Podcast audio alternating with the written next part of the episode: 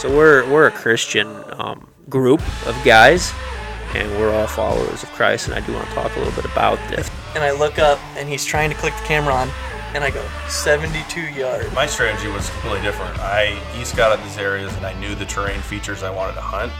These smaller bucks start hitting it, and then the older age class deer start hitting it. I think our deer are home at bigger ranges than we want to admit. Just I- because of the more pressure. I 100% agree. I think that I would rather use a scrape line because I imagine that there's more bucks hitting a scrape line because the line's longer. Elevated sets are great. Um, different cameras respond different to them because what a lot of people don't understand is it's not a uh, motion sensor that's setting these cameras off. Wrap it up, Kevy. Send us home, baby.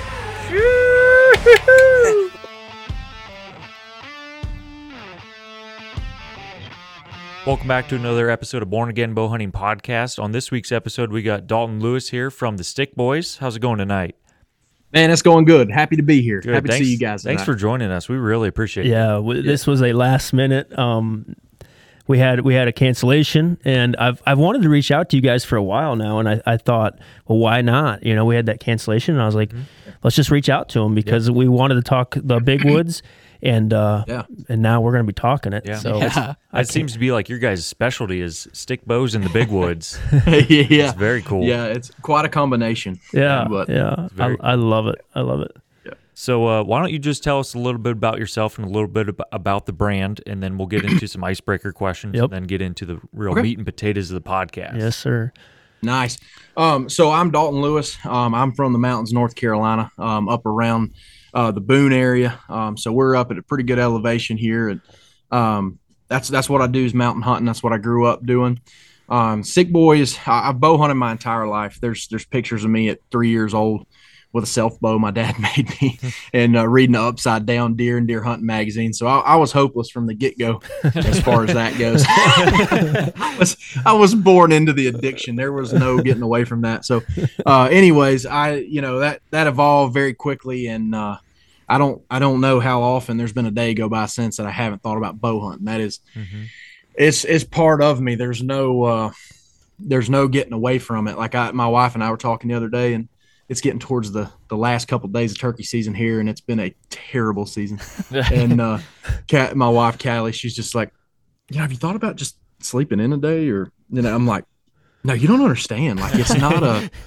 It's not like a choice. It's not like I chose. Oh, I, I want to go hunting this morning, or I might go hunt. Like it's, if I don't go hunting, I have like this immense sense of guilt, and so, and I, I don't think that's all that healthy, to be honest with you. But it, uh, it's definitely how I am. But no, that's so I bow hunted my whole life, and uh, so I picked up a camera um, in about 2015 or 2016, and started filming Stick Boys stuff. And uh, and the reason why was I just I grew up watching uh, watching hunting shows like probably all you guys did, and Mhm.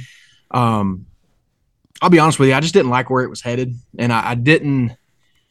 What I saw didn't represent me, and I know that that's um, that may not make a whole lot of sense, but like the the consumer driven, the choking you with products, and the just what the hunting industry turned into in the 2000s and 2010s just to be honest with you it kind of made me sick Yeah. and that wasn't at all me and that wasn't at all any of the guys that i hunted with and that's just not how we how we roll and how we act. And i thought you know people see this and that's that's not really that's not hunting. That's not realistic to me. And so i started wanting to film like why we hunt just the the camaraderie and the fun and the just the buddiness of it. And it doesn't matter what kind of bow you got or what kind of arrow you're shooting or whatever. It's just that it's fun you know we have a good time. And so that's kind of how how we got into the whole filming thing. And I, I picked up a camera and my buddies fought me for it with it for a long time. They were like ah it's stupid. I don't want to deal with the camera. But then they started seeing a couple of the hunts and they're like oh i kind of like that. Yeah, and yeah. so then we ended up ended up and now i've kind of gotten as addicted to the camera as anything else like getting certain shots and things like that. So and it kind of took off from there. I'll be honest with you um, we made a youtube channel and it was actually a college project um, and and a guy taught me uh, professor I'm a, I'm a secondary history education major uh, that's teaching middle school. And so uh, one of my professors we were our last our final paper he came to us like a month before and he's like hey this isn't going to be a paper this is going to be a video and we're like what? You know, I've never seen anything like that. And he said, well, it's the exact same process. You got to tell a story. You got to have the research. You got to have a beginning. You got to have a middle. You got to have an end. You got to have a conclusion, but you're going to do it with a camera. It's just a different medium. And I'm like, that's the stupidest thing I've ever heard. but then the more I got, the more I got to mess with it, I'm like, oh my god, like th- this is the same thing as writing a paper, and I was good at that because I'm a history department guy. So, um, you know, so that that's kind of how I picked up filming and editing, and uh, ended up doing that, and it ended up taking off. And uh, like an idiot, uh, two years ago, we realized um, I used an, a college email for the for the for the YouTube channel. Yeah. Terrible mistake. If any of you guys out there are starting a YouTube channel, do not use a school domain. Yeah. Uh, I tried every way in the world. So I'm I went to App State and uh, tried every way in the world to keep that email, and they wouldn't let me. And so I had to, we had to restart the channel. Lost everything. We Oh. were doing pretty well, and had to start back at zero and start over. So um, we're we're now like a year and a half past that, and everything's built back up a little bit. So, but that's kind of how we got started, and that's uh, that's what we That's do. And now it's yeah, now it's uh you know everything on Stick Boys. We we all use stick bows. You know, obviously it's in the name, and uh, we just we hunt everything with stick bows. Try to show have a good time. It's evolved into a podcast, Mhm. um, and everything we do is very woodsmanship centric. Um, very much not how you can buy success, but how you can earn success. Just learning how to be a woodsman. Things that we all used to learn from uh, you know old men and stuff like that, but now uh, now it's not as common. So we try Yeah. to keep that tradition alive. And uh, but anyways, that's a little bit about us. Yeah, Very cool. sweet. Very sweet. cool. I like it a lot. Yeah. Yeah. Bummer about the uh, email. Oh Yeah. Oh, it was terrible. It was. I, I'll vividly remember hitting delete, and it was the most painful thing I've ever done because it was so much work, so much blood, sweat, and tears, and and uh, and to, to start over. Oh, it was terrible. But Yeah. we're past that now, and Dude, uh, I've been I've been crying. I, yeah. I would have teared up. Yes. No, you you would have Yeah. been disappeared into a hole for a long. No, I think I would have drove to you YouTube headquarters or that school Yeah. headquarters or whatever and like made them you're gonna make this Right. work. yeah, they were they worked with me for a little while, and then they figured out that there was money involved. Oh, And yeah. when they Oh. figured out there was money involved, they just very suddenly lost interest in trying really? to help. And really? yeah, and they and and that that's when it was very clear I was just going to have to start over. And uh, yeah, it, wa- it was painful because I mean, you guys know how it works. Uh, YouTube's ran by an algorithm, and Yep. you you Mhm. build into that algorithm, and that algorithm starts to love you and starts you know giving you what you need as far as putting your video in front of people. Yep, And yep. it takes a while to earn into that. And so I, luckily, you know, Lord's blessed us and we've been able to get back in favor, you know, I guess Yeah. so to speak, and yeah, yeah. got all that back going. But yeah, it was fun. But, but we're through it now. We're on the other side of the storm. So. Good, Yeah, good sweet. deal to hear that. Yeah. Yeah, that's awesome. Well, why don't we jump right Yeah. into the Get some icebreaker Yeah, questions. yeah. Alrighty. so, um, during hunting season, like, what's your go-to drink? You know, energy drink, coffee guy, water, you name it. What is it? Oh, it's definitely coffee. I, I'm, I'm drinking some coffee pretty hardcore in the morning. Uh, I'm a teacher, so I'm an addict from the get go. but uh, yeah, I live on I live on coffee in the morning and uh, uh, and then water through the day. I've never been a soda guy. I've never drank. I mean, I'll drink like on a hunting trip now. If I'm like going on a road trip, a ginger ale and a Reese's cup. That's Yeah, like the go. only time I eat the the only time I really do that kind of thing is on a hunting trip. But a Reese isn't a ginger ale, that's where it's at for me That's- for like going on a hunting trip. But Gotcha. actually during the day, never been a soda guy. And then I got COVID a couple years ago, and I've never. I didn't really. I wasn't a big soda guy to begin with, but now it all tastes like burnt rubber, and Yeah. so I don't.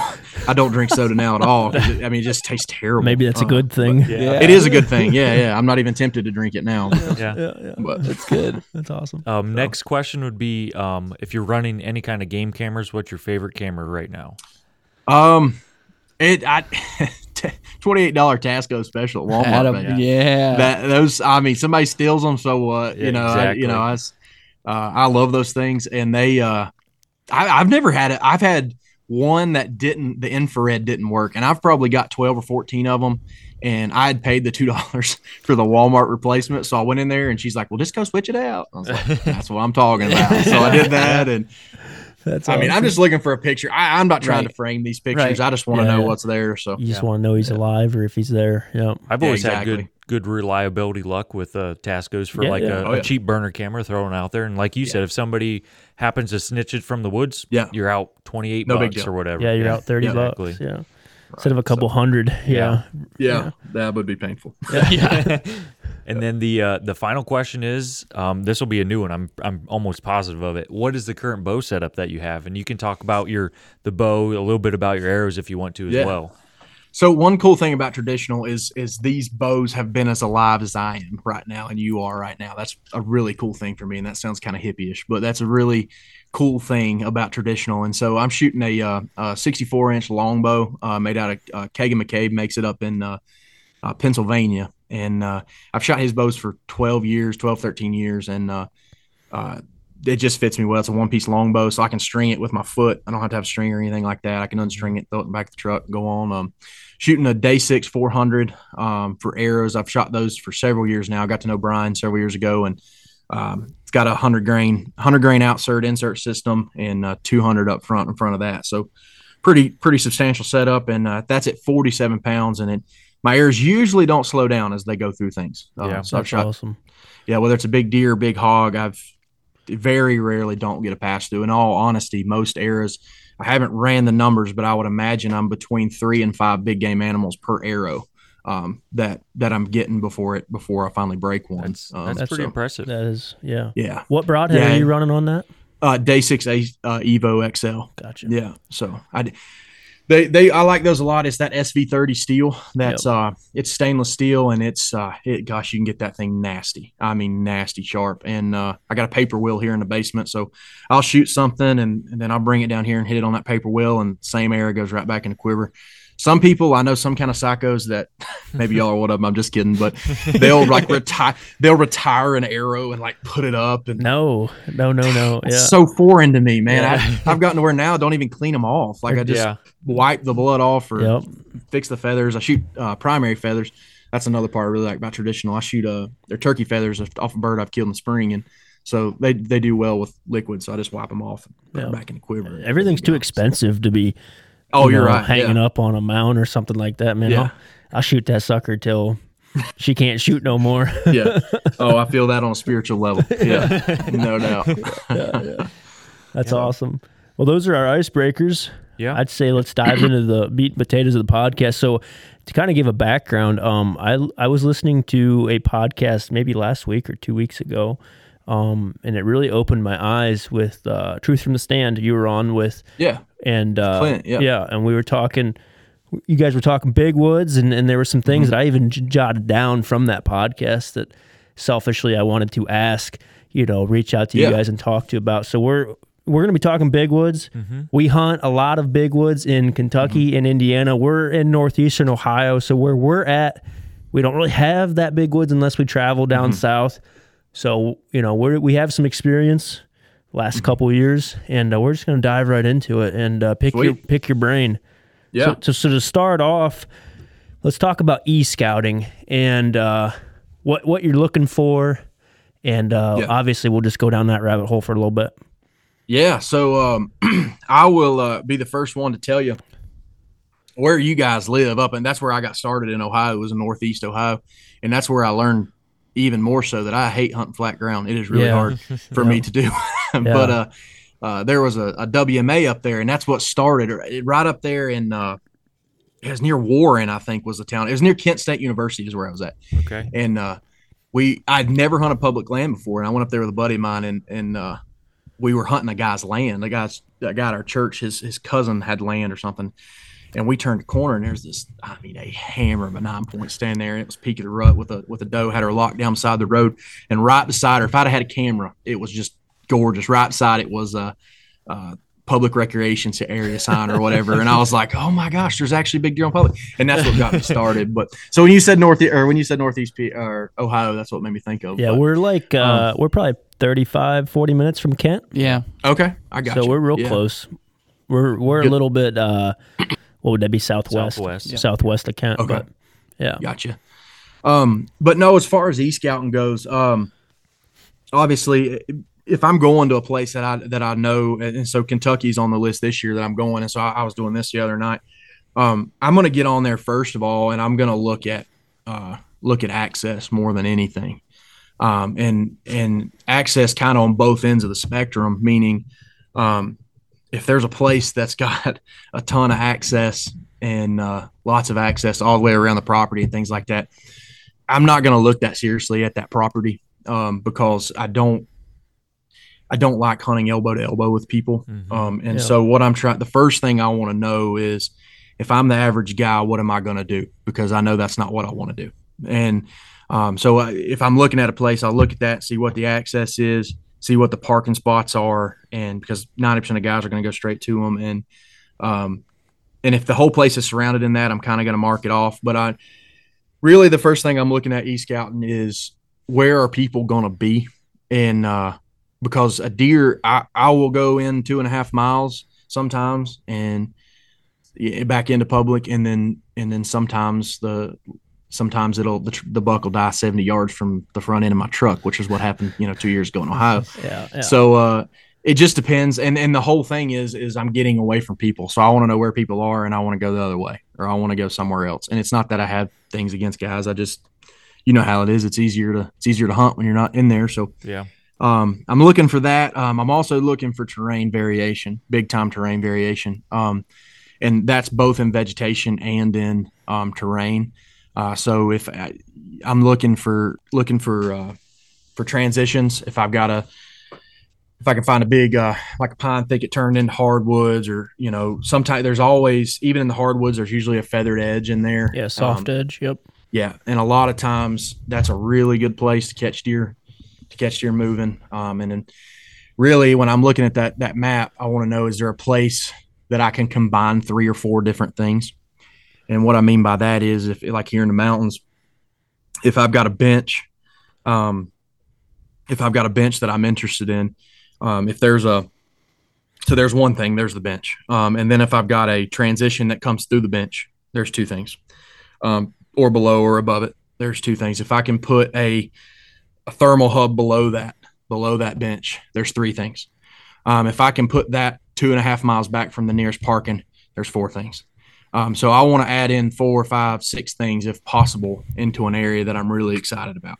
And that's so I, what I'll do is when I'm going to a place, I'll go on there and I'll put yellow markers um, on my Spartan app. I'll put yellow markers at all these places. And doesn't mean I'm going to sit there. That just means I want to go check that out because that meets all my interest. criteria. Yeah. Yeah. Yeah. That, that meets all my criteria.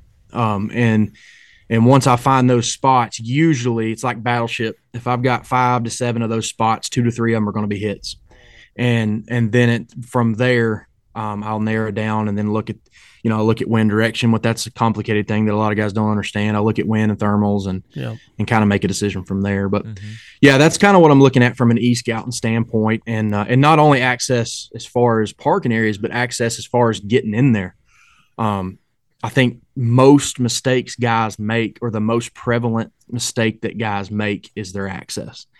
Um, if you are hunting a deer that knows you're there, you are going to have a very hard time killing that deer. Yeah. Um, whereas if you can if you can finagle it to where you can get in there on a completely unpressured deer, they're a completely different animal. So Yeah. Yeah. um, that's I don't know that maybe that's a long winded answer, but that's for e scouting for me. That's at least where I start.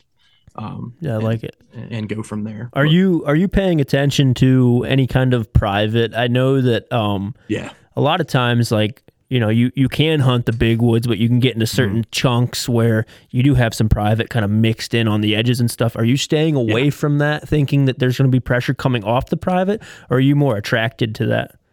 I'm definitely attracted to it because um, even if there's pressure on that private, unless it is a very specific kind of private, it's not going to be that much pressure.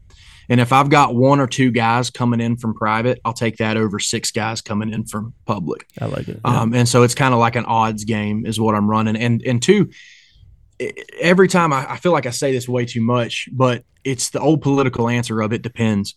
If I go on that private eh, or not go on the private, but if I'm walking up that public and I can see that there are tower blinds and manicured food plots and guys spending a ton of time in their worn out uh, four wheeler trails, that's going to turn me off more than a lot of times you can go in these private places and you can just look from the public and say, there's not a, a, a ton of guys coming in. I mean, there might be a guy or two hunting, probably are. I mean, somebody's hunting everywhere, even if they're trespassing. Most everywhere is getting hunted, whether Yeah. people want to admit that or not. yeah, yeah. Um, at least here in the mountains. I mean, there ain't really nobody No. that can sit here and say, "Oh, my, somebody." I hear that all the time. Man, there ain't been nobody hunting my place in 12 years. And you go there and there's three stands, there's three ladder stands on it. Yeah, we, But, um, we have pressure like crazy around us. Yeah. we we, uh, we deal with way too much riffraff. Yeah, yeah. So, uh, no, that's I, I'm attracted to that, um, especially if there's food. Food is king, and um, that you know, at the end of the day, you're hunting an animal that ha- that has to survive first and foremost, and so food is king. Food's king, especially in the mountains. Um, if if if there's some kind of ag, uh, this year we hunted Iowa, and uh, stupid me, I'm an idiot for this, but um, we didn't really realize until like halfway through the trip, and, and the problem was we had missed our weather. Uh, it, it, it turned hot on us and, and ruined everything. But the first couple of days, the weather was decent, and we saw some big bucks, but we didn't quite pin down that it was correlating with the standing corn that was on private. None of the public had corn, Mm-hmm. but this the private next to it, most of the corn was cut, and there was two fields specifically where the corn was standing. And what we realized pretty quickly was those does were holding off that corn. Yeah, And so therefore the bucks were correlating with the does, which are correlating with the standing corn. So yeah, I'm absolutely looking at the private and what's there because if there's food, um, you know, whether it's catching them in a feeding pattern, moving to that, or whether it's, you know, hunting the does and hunting bucks, checking those does, I'm I'm definitely thinking about that. But gotcha. So now, would you would you emphasize an ag field over like a oak flat? I know it's dependent on year, but say you're e Yeah. scouting and uh, you know, you're would you rather hunt big timber or the big woods that's maybe has you know most of the time the ag's in the bottoms. You know, Yeah. would would you rather target an area where like maybe a private ag field's a couple miles away? Mm-hmm. Uh, o- over just a giant piece of timber with no ag whatsoever, where you know that they're either browsing or you know eating the acorns or whatever. Um, I'm gonna go back to my old standby. It totally depends. Um, it depends on what state I'm in. Um, like you know, in Iowa, that corn was huge. They didn't have any acorns, and so that that corn was everything. And uh, but here you can have a cornfield, and the acorns are going to trump it. Um, and, and you can have these big food plots. And and in North Carolina, baiting's legal, so these guys will have corn piles that they'll literally start growing because they're not eating the corn; they're Oh, eating wow. acorns. Wow. And so, eh, oh, in the mountains, oh, acorns are king. White oak, uh, you know, that early when we have a good white oak year, we're going to kill some good deer because it, they will prioritize that. And and oh yeah, it tickles me to death. Like I'll, I'll be hunting September, and you'll hear all these guys at Hardee's, and and uh, all my teenagers at school, man, we ain't seeing nothing. Ain't nothing coming through. Ain't nothing on camera. They ain't doing nothing. It's that October lull. And I'm like, yes, that October lull, boys. You might as well stay at home. You might as well stay at home. Stay It's out of you the on a you on a corn pile, homeboy. They ain't eating corn. They eating white oaks. You know what I'm saying? Yeah, yeah. So, uh, uh, anyways, I. What's funny is uh, I got a funny story that I got to tell. So I in my in my middle school, it's a rural middle school, and uh, so I got a club called the Outdoorsman Club. We own ten acres of land behind the middle school, and it's on the side of a mountain. And uh, there's a bench up there that's just gorgeous. And if I could talk the Board of Education into letting me bow hunt, it'd be awesome. But I just don't think it's going to happen. But anyways, um, so we go up there one day, and, and I had the PTO actually raise money and bought us two trail cameras to run throughout the year That's on this awesome. outdoorsman club. And so we go check it, and these kids, and it's it's country kids. I'm talking girls, boys. They're showing me pictures of what they're hunting with their daddy and what they kill and stuff. Yeah. And it's awesome. But uh, so we go up there, and I, I got these twenty some kids with me, and they're like, "How we?" I said, "I'm gonna show y'all a picture of a big deer, probably tonight." And this is like late October, and then boys laughed at me, and they're like, "No way, you're an idiot." And I said, "Dude, I promise." I said, "It may not be tonight. Tonight." I said, "It may take three or four days." I said, "But I promise you, by next Wednesday, when we have outdoorsman club, there's gonna be a big deer on the scrape." And they said, "You ain't got no corn. You ain't bringing no corn." I, said, I don't need corn, boys. I don't need corn. And they said, "They said, oh, well, we'll see." Well, we go up there. Well, I show them. You know, we do a little research on scrapes and how deer rut and stuff like that. So we go up there, and uh, I make a mock scrape on this bench, and it's just oh gosh, this transition coming through it. I mean, if I if I could hunt there, I'd kill a good deer there pretty quick. And uh, we put the camera out, and these boys just laughing at me. Eighth grade boys, they're like, "No way, Mr. Lewis, you're crazy. You're crazy. No, no, we need to go get us some corn. We need to go get us some corn, boys. You don't need corn. You don't need corn." Well, we go set the camera and we leave. Well, the next Wednesday we came back, and I want y'all to know that first night, if I could find it in a decent amount of time, I'd show it. But I feel like it'd be one of them deals where I'd look for it forever. That first night at midnight, um, I pawed that out, and I didn't even pee in it. Usually, I'll pee in a scrape Yeah, right yeah. off the bat. Yeah, that's mine's I don't. trademark too. Yeah, a, a lot of guys get squirrely about that, but listen, it don't matter what kind of urine it is; it turns into ammonia within like two hours. Yep. Yeah. So, Amen. uh, my pee is as good as anything else, and so I usually pee them full. But obviously, with teenagers there, I ain't peeing. Yeah. Yeah. so I just, I, you know, I kicked it out and bro- broke it off. Everybody and- turn around real quick. Right, yeah. yeah. I feel like that's a good way to get fired. But anyway, um, uh, so I did that, and, and I want y'all to know at midnight there was an absolute hammer, probably 135, 140 inch 10 point standing there. And I, I told him when I was standing there, I was like, guys, this is what's going to happen. There's not only going to be a big buck in this camera or a good buck in this camera. I was like, he's going to come in, he's going to circle behind the scrape. I said he's going to walk in, his, his antlers are going to go in this, his his nose is going to go into this branch. I said, and then the last picture you get is going to be him with his with his back legs together, and he's what he's doing is peeing. Yeah. And they're like, they, I mean, they look at me like I got three hits. Like you're an idiot. First three pictures, you know exactly what they looked like. Dude, Yeah, because you've seen them. You've seen them Oh, everywhere. yeah. You know what this looks like. That's what happened. And these kids, you should have seen their face. It was like they seen a ghost. They're like, "Oh my god, this is unbelievable!" and then, and then this question started, Mr. Lewis. You think you think I can do this where I hunt? And I was like, "Yeah, Absolutely. it- it- it's going to do a lot better than that corn's going to Yeah, do." yeah. Yeah. And, and and they're like, really? And I said, yeah, boys, I promise. And so, anyways, when you guys said that, it made me think of that. But yeah, That's it's it's it's cool. That's that's, That's perks awesome. of the job. Part- It's it's fun. Get to run trail cameras, get paid Yeah. for it. That's that's pretty cool. Dude, I would I would love that. Yeah. job so much. Yeah. Oh, it's yeah. That part of the job is pretty slick, but other parts aren't as slick. I'm just gonna tell you. yeah. I believe So, that. Anyway, yeah. Every time I go by McDonald's and it's like starting at 22 an hour, I'm like, I got a four year degree and I make like no more than that. So I hate you. you know. So, anyways, there's that. I love it. Sorry. I'll run a rabbit. No, I'm sorry. you're I'm good for that. No, those are the best. I love them stories. Those are the Yeah, best. so Yeah. I can't remember what the question was. I got derailed. I don't that. even remember either. we were It was- talking. We were talking about e scouting. It was with the Oh, yeah. the, the food on private. and- Yeah, Yeah, yeah, yeah. Going yeah, back yeah, to yeah, that. I got Yeah, you. yeah. yeah. Sweet. Yeah. So, um, so- anything else that maybe you guys have for the e scouting?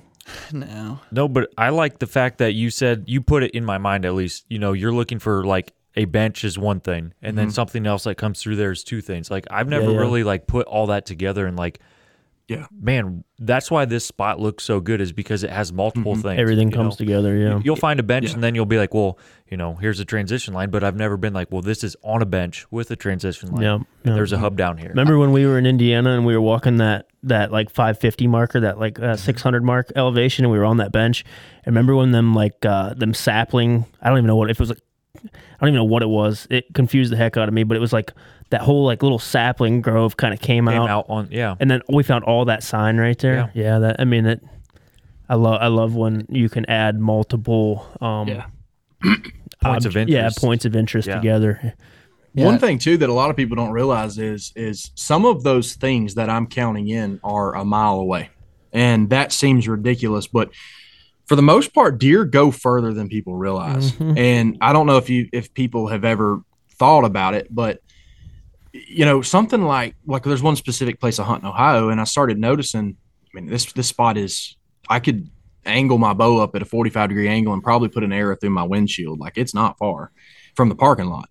And but this one drainage specifically, bucks run the crap out of that drainage. And it's like, why are they doing this? They're right beside the parking lot. Like, and I know they don't get as much traffic there because of the parking lot.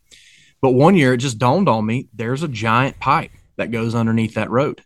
And it's thick all the way to it. And it's big enough to where you and I can walk through it without even bending over. Mhm. So they can do the same thing. And and I Yeah. I swear I, I never put a camera on it, but in my mind, I'm about 95% sure that that pipe is why those bucks are cruising that so hard is because it gives and what it does on the other side of the road, it connects to another bedding area. So it's two doe bedding areas that are connected.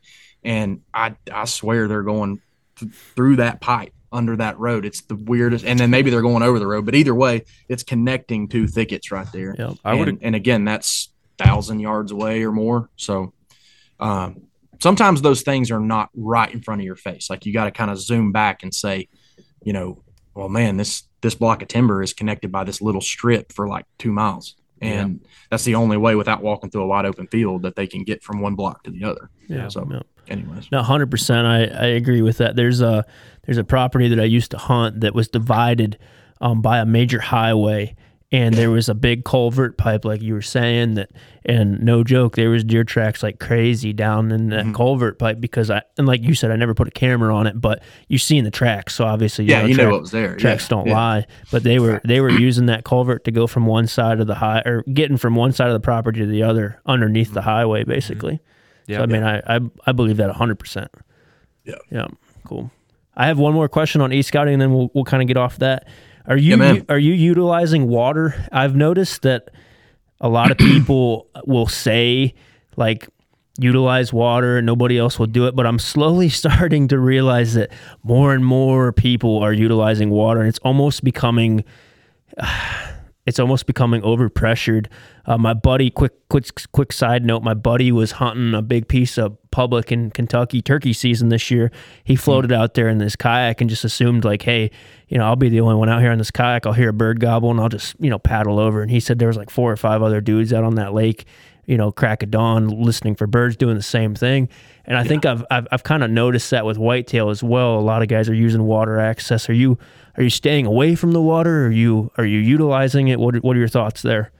Um, I'm definitely not afraid to use it. Um, and the reason being is you're right. I mean, it's anything like that. Like for example, I, I live right in, in the top corner of North Carolina. I'm right on the New River, and it's like world famous smallmouth fishing. Ten years ago, you could take a green bitsy tube, Kevin Van Dam bitsy tube, and you would catch every daggum smallmouth in that stretch of river. Everybody went to Walmart and bought green pumpkin bitsy tubes, and now you can take that same bitsy tube on that same stretch of river, and you will not catch a bass. You will not catch fish, and it's because everybody picked it up and everybody started using it. So I think to a certain extent, the kayak and the you know the that's becoming the bitsy tube, where it's and it's also the cool thing to do right now. Yeah. Um, and I'll be honest, I love it. I love I love getting on my kayak and hunting off my kayak. That's fun. That adds something else to it that I really enjoy. Um, but that goes back to the people, and I I try to. This is something that I try to try to beat in my head as much as possible, and I do the best I can, but I still fail every year. And that is just be open minded. So like the kayak or or you know wading a river might get me away from everybody else on this property but if i go to wisconsin or if i go to iowa or if i go to kentucky or ohio then i might run into a place that everybody's got that idea or here's the other thing one guy's got that idea. Yeah. and i'm gonna be honest with you. In an 80000 acre tract of land i'm only interested in hunting a few acres of that. I'm not interested in 75% of that property. Like i'm just gonna be honest with you. Um, you know it, you, you can you can kill a big buck in walmart parking lot at certain points in the year. But Yeah, unless it's a certain date at a certain time and you're just really lucky um, you can't kill that deer in 100% of that property so if i've got a if i know and there's a guy in ohio he's a, he's a friend of mine now i got to know him pretty well. We end up hunting the same daggum trees like and it's like at first it's like oh my god this is like a weird coincidence. But the more i got to talk to him he's a really good guy. He's from maine. He was a wrestler too. Like we got to, we hit it off right Yeah, off the yeah. bat. And uh but he's he's he's he's good. And so that's what i'm saying is like it depends on who's there where i'm at and what's going on. My goal is to get away from people or person. And i'm gonna tell you you pull up in public and this may offend somebody and if it does maybe it should.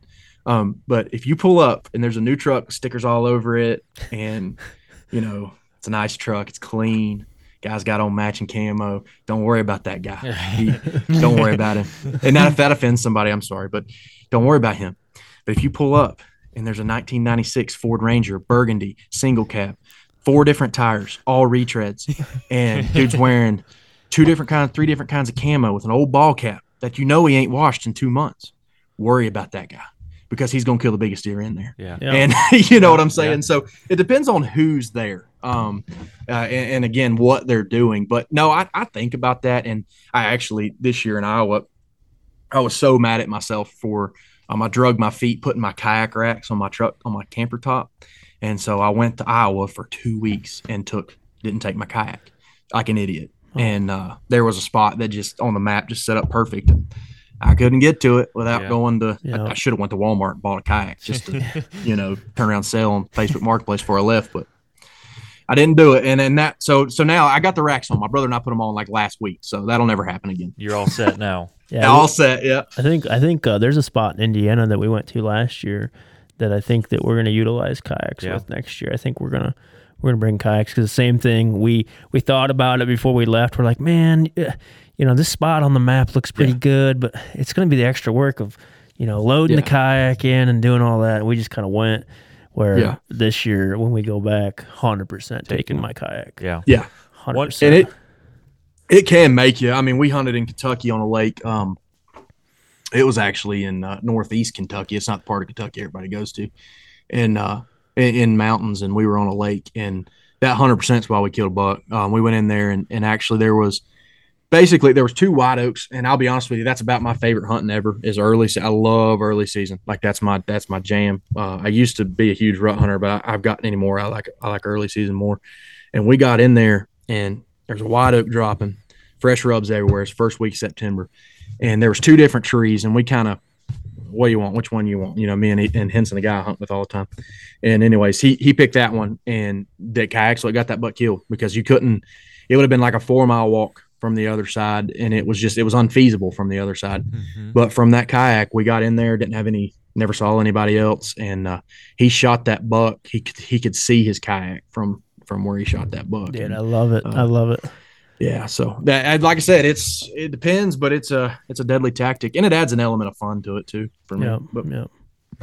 I've noticed that the the more we talk to people and the more you get into someone that's just a buck killer, it's they're an early season or a late season person. They're not a Yeah. th- like they despise. Oh, they don't hate the rut, but Yeah. man, the rut is like just drops off for them. Yeah. They're like, man, I want to Yeah. kill him early or I want to kill him late, where I got to figure him out. Yeah, it's Yeah. the unpredictable likeness for Yeah. me. It's like During the rut. It. during the rut, you can't predict it. I mean, Mhm. you know, it's just he could be here one minute and then you know two miles down the road, you know, and it's just it's so hard to Yeah. predict him. You Yeah. know, it's Yeah. just Yeah. based on a hot doe. So Yeah. Yeah. for But- here, like a lot of the places that I have to hunt, they don't set up for the rut, and so for me, I'm not I'm not gonna just go knocking on doors for permission. Um, I mean, I will. Like, don't get me wrong, I will, but like I'm just not gonna. What I mean by that is I'm not gonna go knock on a random door. Just say, oh, they got eighty, they got seventy acres. I'm just gonna knock on their door. Well, if I do, if it doesn't set up certain ways, I'm not really gonna go through that much trouble because it might be somewhere I can go kill some does, but if it's not something that I'm interested in, um, and so a lot, and what I, why I say that and how this ties into this is a lot of the places that I'm hunting, I'm hunting their bedrooms and I'm hunting their, I'm hunting them. I'm hunting like I'm hunting. I'm not hunting deer. I'm hunting bucks yeah, and yeah, and, yeah. and better bucks. And what I found is if I don't get him killed by November fifth, sixth, um, you know, like you said, I don't know where he's going to be, but I know where he's not going to be. He's not going to be in his bedroom. he's not Yeah. going to be where he's been. And this year, actually, I saw that more than anything. I, I hunted this one buck. I, there's a couple bucks that I've hunted for multiple years, and that's kind of a rarity here in the mountains. But one, two bucks, and, and one of these bucks, um, I, I, I've got a lot of history with him, and it's always I hate seeing the rut come because he he disappears and I, and he don't come back until like January yeah, and that's I hate that so much. And um, yeah, and, and and it's because he's not there. And this year, I always grind out in the rut, and I'm like, why? And suddenly, it's like a wall. I'll be seeing bucks, bucks, bucks, and then bam, nothing, and I won't see anything but like a fawn or a spike every now and then. And I'm like, okay. This year, I decided I I, I stepped back, took a took a day off, and was just thinking. And I was like, you know what? After November fifth, you suck. Like it, this is this is it. Mm-hmm. Like it's after November 5th, you're mm-hmm. out, bud. Yeah, you're done. You might as well hang it up. And I'm like, why is that? And I just got to looking at how the property's set up, and it's like, dude, you ain't got as many does as everybody else does. So all these guys that are beating their head against a wall all of September through October, the guys I was chuckling about with the corn piles, well, suddenly they're killing the good deer yeah, and it's because the bucks the bucks that are they're coming you know they're going to those does Yep. and they're running them and it's it's the wild part. And that's part of it for me is just the properties i hunt don't set up well for that. So but this year i i i, I had that realization and i completely flipped and went to a place that i'd never hunt that there's no good bucks. I don't have one single buck that i would be interested in shooting on that property and I sat there about 30 minutes and had a hammer at 70 yards that I have never seen before and have never seen again.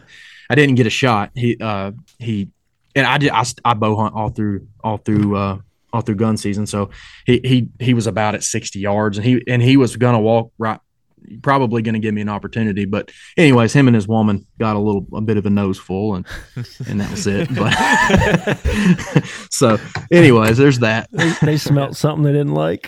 yeah, yeah, and it was this guy. Yeah, my uh, my scent control regimen is is pretty extensive. Let me tell you.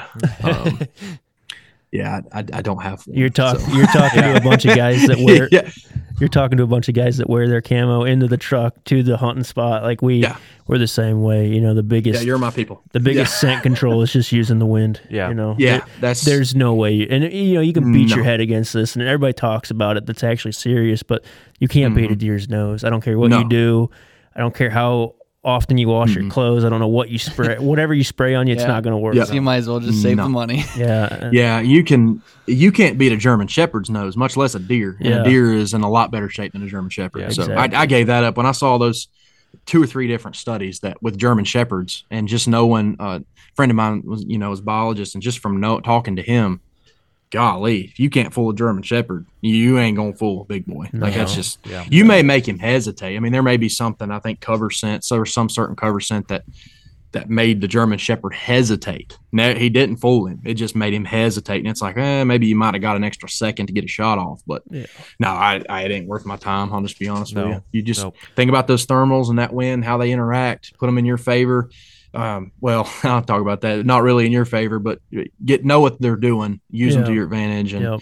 you're in good shape. Because if he gets an if he gets if he gets downwind to you, it, it's over. Yeah. You know. Yeah. But- And I'm a firm believer in if if you're hunting a specific whitetail, especially a mature whitetail, as soon as he gets your scent, it's over. Like Yeah. now every time that you every time he comes across your ground scent, I'm a firm believer Mm-hmm. in that. Like everybody talks about like, oh you gotta kill him on the first set or whatever. But like there's some truth to that because once Mm-hmm. he realizes that uh, there's a difference between him just strolling through the woods and like smelling Oh, yeah. smelling a random you know, somebody random squirrel hunter, like mushroom hunter, whatever, whatever. I know there's not mushrooms during deer season, but Right. an example.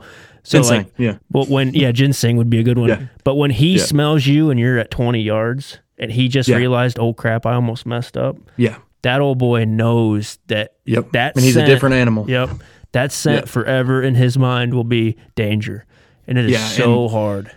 I, a good buddy of mine, I, I I've got to be luckily uh, one of my favorite people on this earth, Alan Altizer. I swear to goodness that is the smartest human and the best bow hunter. Probably top ten percent bow hunters ever walked this earth. I'm talking all the way back to Native American times. That dude is the bomb, and he has said that multiple times. He said there is a huge difference in a buck smelling you at like two three hundred yards, and a buck smelling you at twenty yards Yeah. because if you if he smells you at 20 yards you can bet that he knows you're at 20 yards and he knows i just about died Yeah. that that was a big deal and that's like you know it's almost like ptsd where it's like i had a bad experience there Mhm. um, and the other thing that a lot of people don't think of and this is why I said this with access your residual scent stays there for days um, and if you a lot of times and i'm the world's worst i'll be back in on public a lot of guys are really good about going in. Like they're really careful. They're doing this. They're not touching stuff. They're you know making sure where they put their feet you know they're they're doing this doing that. A lot of guys don't realize you know when it gets dark and all of a sudden supper's calling you all of a sudden you're wanting to get home. All of a sudden you've been sitting there all day and you're like man i'm, I'm ready to be on my couch. I'm ready to be home. If you go through busting through those woods and you're touching stuff and you're putting your feet where you shouldn't that scent is staying there and if he comes through at two, three, four in the morning and he hits that residual scent, which is staying there, that's the same thing. I mean, it may not be quite as bad as like than as him smelling you at 20 yards, but he knows you're there, and that's an encounter right there. Yeah. That's that's a problem for you and for him.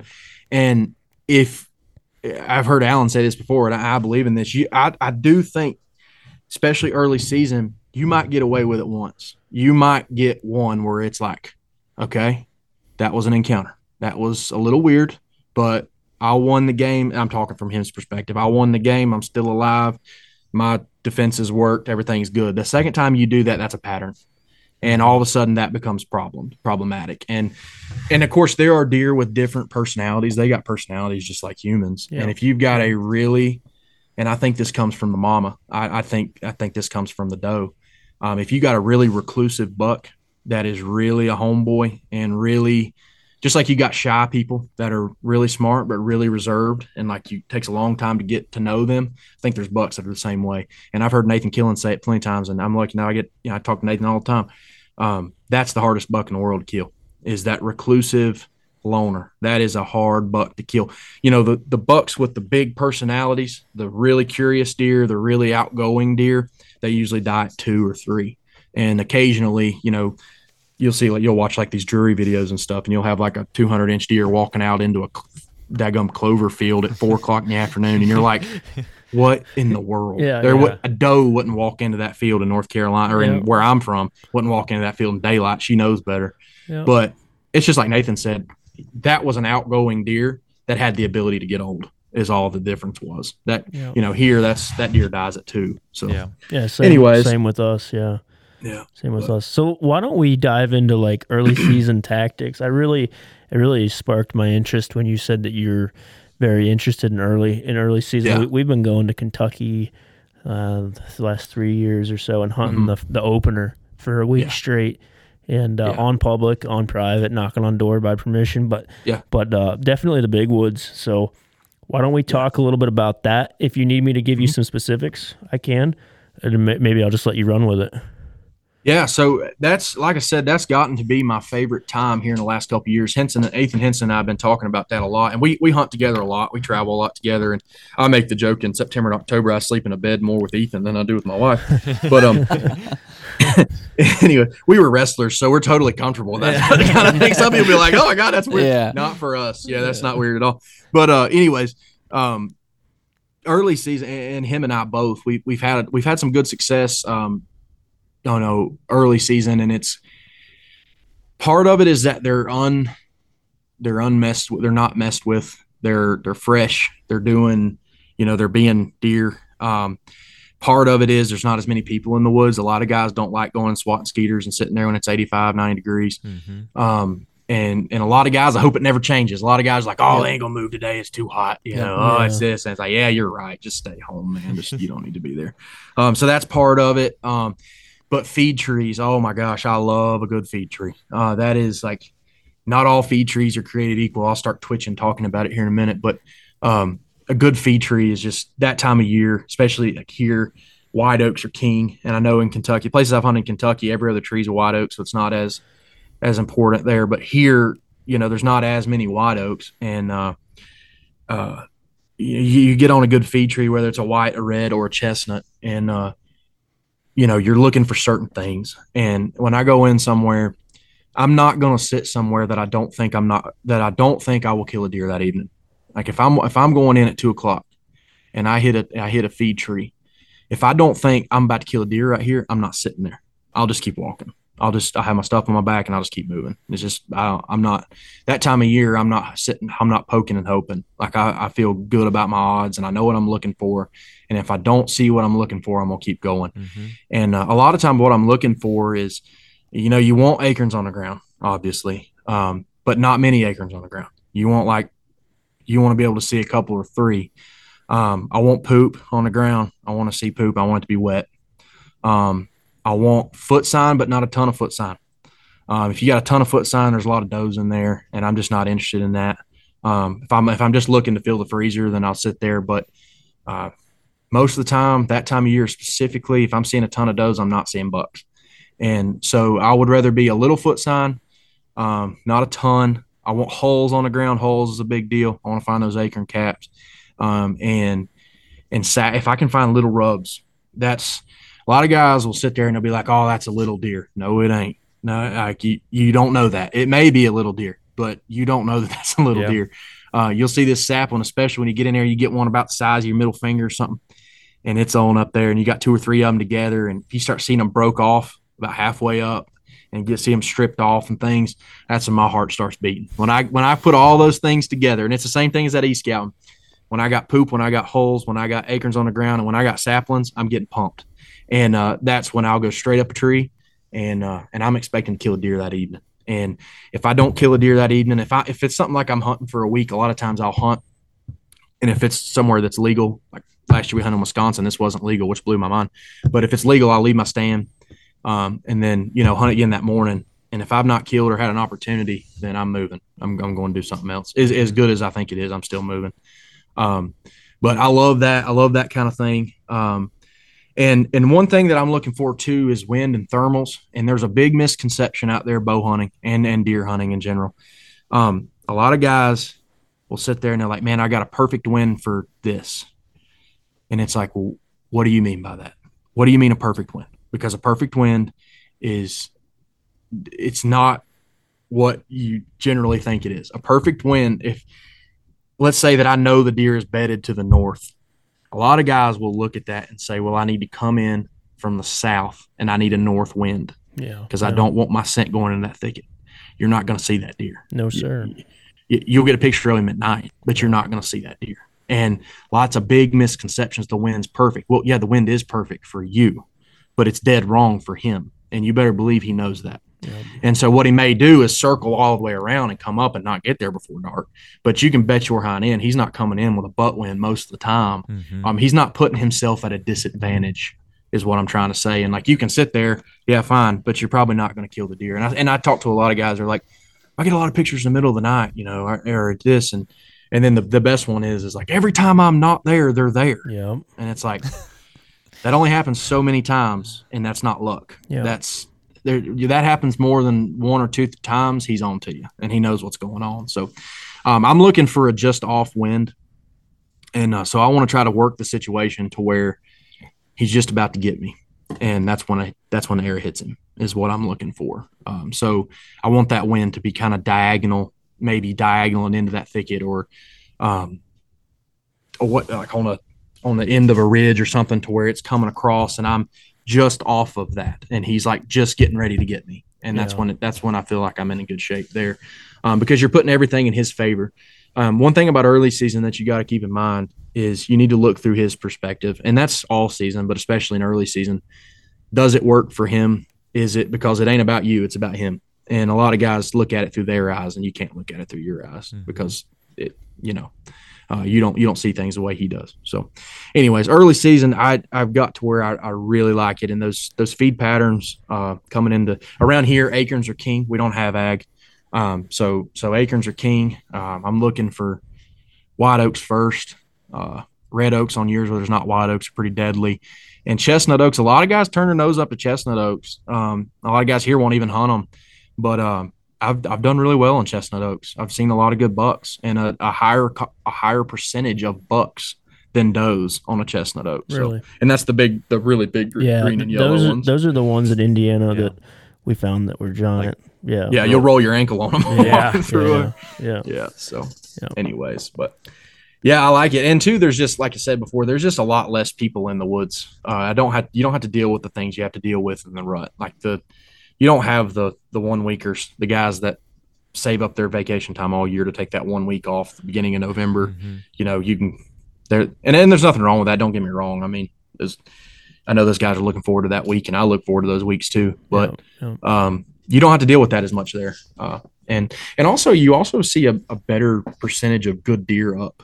Like I feel like in in November specifically, I see a ton of two year olds, and that's fine. Don't get me wrong. I ain't above shooting a two year old. Like I, Right. I've shot plenty of two year olds in my life, and if I've got the, I'm of the opinion if I get excited, if I get jacked up, I'm shooting him. I don't care if he scores 60 inches or 200 inches. If I get excited, I'm shooting him. Um, so nothing against it, but that's you know I, I don't typically see the better age class in that crazy time. I usually see them early, but Yeah. anyways, so, So, that's have- kind of early early season overview. I have uh, a couple questions. Are you paying attention to any kind of uh, hub scrape or any kind of communication scrape uh, larger than just your frustration? You know, Mhm. scrape is what I'm going to call it. But are you paying attention to that? Or Are you only paying attention to the the acorn crop?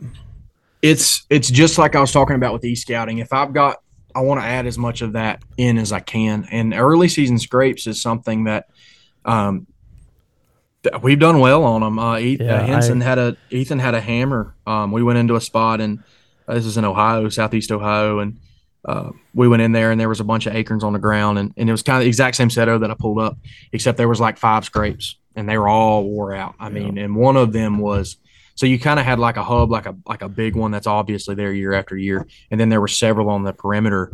Um, but then we added that scrape with saplings ripped all to pieces, with with uh, caps and with holes and with poop, and um, he had a I mean, he had a hammer under him at like 4:30 in the evening, and couldn't get a shot. He couldn't get the angle. But early season scrape, I mean, it was wearing it out like it was November, Yeah, and yeah. this was this was uh actually it wasn't even October yet. This was, uh, Ohio had opened like the 22nd or something, or 26th or something like that, and it was like that first weekend. Yeah. So they can be deadly that time of year, no doubt about it. Especially Ohio. Ohio, man, scrapes are Hey, bomb. hey, hey, Yeah, don't be telling people Yeah, that stuff. that- that's Come our- Oh, That's yeah, our you want to hunt a sc- yeah, yeah, yeah, that that uh, man, I here in the mountains, I mean, you got scrapes, but like they're good for intel, but y- you don't really want to sit over them. Like it's not like you're going to kill a big buck working a scrape. You might, I mean, you might kill a big buck doing anything, but it's not all that consistent. But dude, in Ohio, holy cow, I don't know what it is, but Yeah, we. I think we we find that basically anywhere we hunt. Kentucky, Indiana was the same. Yeah. I don't know if it's a terrain difference because I know you guys are yeah. hunting. You're hunting mountains and we're hunting foothills, but Yeah. it, it might be that. But yeah, I mean, I'd say my bread and butter is scrape hunting. Um, yeah, but I haven't figured out the whole like you know, and I kind of wanted to bring this up in my next point would be mm-hmm. the okay, so let's say we have a hub scrape. Let's mm-hmm. say that you've done your scouting, maybe you have a camera over it, maybe it's prior knowledge, whatever, but you know that you mm-hmm. want to hunt that. But where are 90% of your hub scrapes? They're in the bottoms. yeah.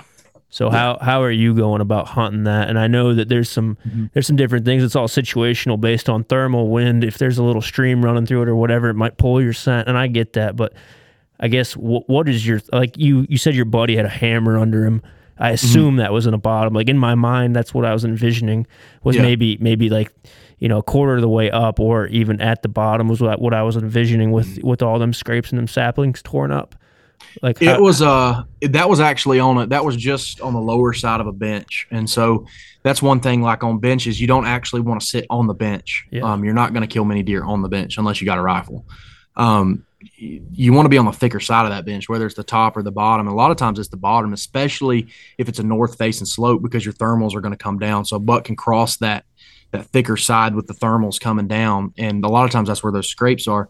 So yeah, a lot of that sign's down in the bottom, um, especially those big hub scrapes. Um, I'm very rarely sitting on the scrape, like because I think one thing too that a lot of people don't realize is a buck can check a scrape from a long way Yeah, away. He doesn't down- have to be in the scrape. Downwind, Like a lot of people yeah. think that you got he's got to walk into it and do what I was describing with that trail camera with those kids. They don't do that every time. Like sometimes they're checking it 100 yards or 200 yards on a bench, you know, that's advantageous as far as the wind goes, whether the wind's blowing that way or maybe it's the thermals. Um, that's where you kill the deer is doing that kind of thing. You don't kill the deer. I mean, you can kill deer directly in the scrape, but most of the time, especially the, the, the bigger, more mature bucks, um, that's where I find them in daylight because, and, and really that goes for all sign. You know, you see these big heartthrob rubs on these big ridges and down in these bottoms, and it's like that's great, and you know he's there, and that's exciting. Like I want to see that. Don't get me wrong. That doesn't mean you can kill him there. That just means that there's a buck of that caliber there. So it, it, where what I'm thinking of is, yeah, he's there. It's probably at two o'clock in the morning, but he's there. I know he's there. There's a buck in this area. So now let me step back. Let me go back on my e scout. Let me go back on my oh, like on my for for me. I, I use Spartan Forge. Um, go back on Spartan Forge. Figure out where is he bedded. Right. Where where do I think he's bedded? I, I don't ever really know where he's bedded. I'm, that's not something we do much in the mountains is find a specific bed, but uh, where I think he's bedded, how I think he's going to use the terrain, and let me play battleship and say, okay, there's a there's a thick bench right up here, hundred yards should be. He can check that scrape. That's where you're going to kill the deer. A lot of guys here want to set up on these big, gorgeous ridges, like open hardwood ridges, and what they do is they'll see the buck's antler tips just off the ridge, walking under them at 70 yards. And it's like, well, crap, he went under the hill. They always go under the hill during daylight. They very rarely are just going to walk straight down a ridge skyline. That's a, yeah, yeah, a really good way to get killed. And they know that. yeah. But Okay. So- yeah. No, I, I have a couple situations that I was thinking about in my head while you were talking about that. And, you know, you always, like you said, you always find that, you know, killer sign in the bottoms. But Yeah. my thought was always, you know, well, how do you know? Obviously, you need to find the bed. You need to figure out where he's Mhm. coming from. But I guess in my thought, it's like, well, you don't know exactly where he's bedded, so you just have to make an educated guess. And, you, and Yeah. are you are you basing that on just vegetation differences and maybe like a bench where he can bet on, or what are you what are you gauging that off of? Um, it, it again, it depends on where I'm at. If I'm in if I'm in the mountains, um, bedding typically looks like rhodo thickets and mountain laurel. Um, and so when I'm seeing that, or uh, you know, a lot of times, I don't know how to if if it's and again, it also depends on if I've been there before or not. Like if I know, like here in the mountains, I'm looking for rhodo and mountain laurel because that's usually where they're bedded. Whereas in Ohio, obviously there's not mountain laurel and there's not rhodo so i'm looking for things like cuts um, that big deer the the last eh, the buck i killed in 2020 um, he came out of a nasty cutover that was on private and i could hear him in there running does like i could hear him for that's how i knew he was there the leaves were really dry i could hear him going back and forth and then so i knew he was bedded in there based on the his only thing thick around everything else was wide open hardwoods and so I knew he was in there, and it was private. Nobody was going in there. Um, there was guys that hunted the private, obviously, a couple guys, but nobody was going in that thicket. And hey, he walked right off that private, straight on the public, right underneath my feet, and uh, and that was it. it so I guess it, I guess the answer to that is it, it's it's situational, but I've got a good idea. I've got a good guess as to where he's bedded and how I think he's going to come out of it.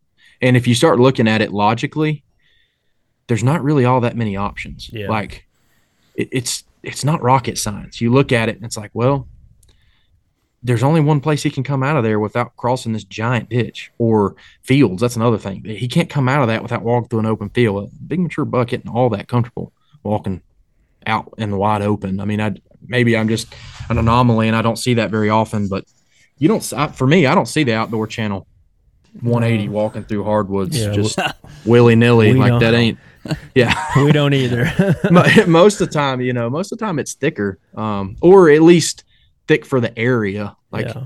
thick's relative, you know. Uh, so some places I hunt you can't shoot 20 yards, and then some places when I'm saying I'm hunting thicker, it looks like it's wide open. But if you get down on their level, it's there's something there. But yeah. So You guys got anything? I had uh, one other thing about thermals that I wanted to talk about, unless unless you guys see anything on the show notes that you guys want to cover. Not really. No. All this talk's got me thinking about a couple spots in I know, Indiana. I now. know. oh, we might be onto something. yeah, yeah, yeah. So my my question that I had with thermal is, um, so uh, we've really dived, or we just started diving into the big woods, and I guess our big woods isn't even comparable to yours. We're just hunting foothills, but northeastern Ohio, you understand how that terrain lays Yeah, out, yeah. and we we flat, hunt flat as a pancake. we hunt Yeah. a little bit of uh I'd say central. Ohio. So like we understand, but even even that stuff compared to like southern Ohio or like Kentucky or Indiana is not even the same. What are you Mm-hmm. Right. doing to what's uh, Okay, so if you had to give advice to somebody on on learning how thermals work, what's the biggest advice that you would give?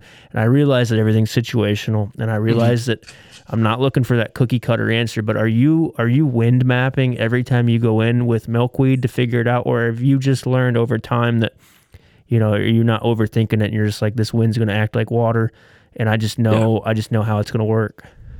Yeah, I think it's a little bit of both. Um, for the most part, I grew up in the mountains and, you know, 10, 12 years ago, if you'd asked me why I sat up right there, I may not have been able to verbalize it, but there was something in my gut that was like, this is right. I know this is right. And I know I can kill him right here. And I did. And, but I may not have been able to verbalize it. But looking at it now and, you know, and, and having the friends I do talking to Alan and Nathan and those guys, and they can explain it in ways that make more sense. It's like, oh, that's why that's doing that. But I guess once you once you start diving into it and start you know practicing it and using it and watching it in action, you start learning. And like for example, uh, last year I was hunting a buck, a good buck, um, and it was opening Sunday, and uh, the wind was blowing dead at him, and he was feeding and had no idea I was in the world. And I don't do scent control, so anybody looking at that is like, why are you not getting smelled? Well, there's a river below me and sucking. I was on the cold side. It was before the sun was up.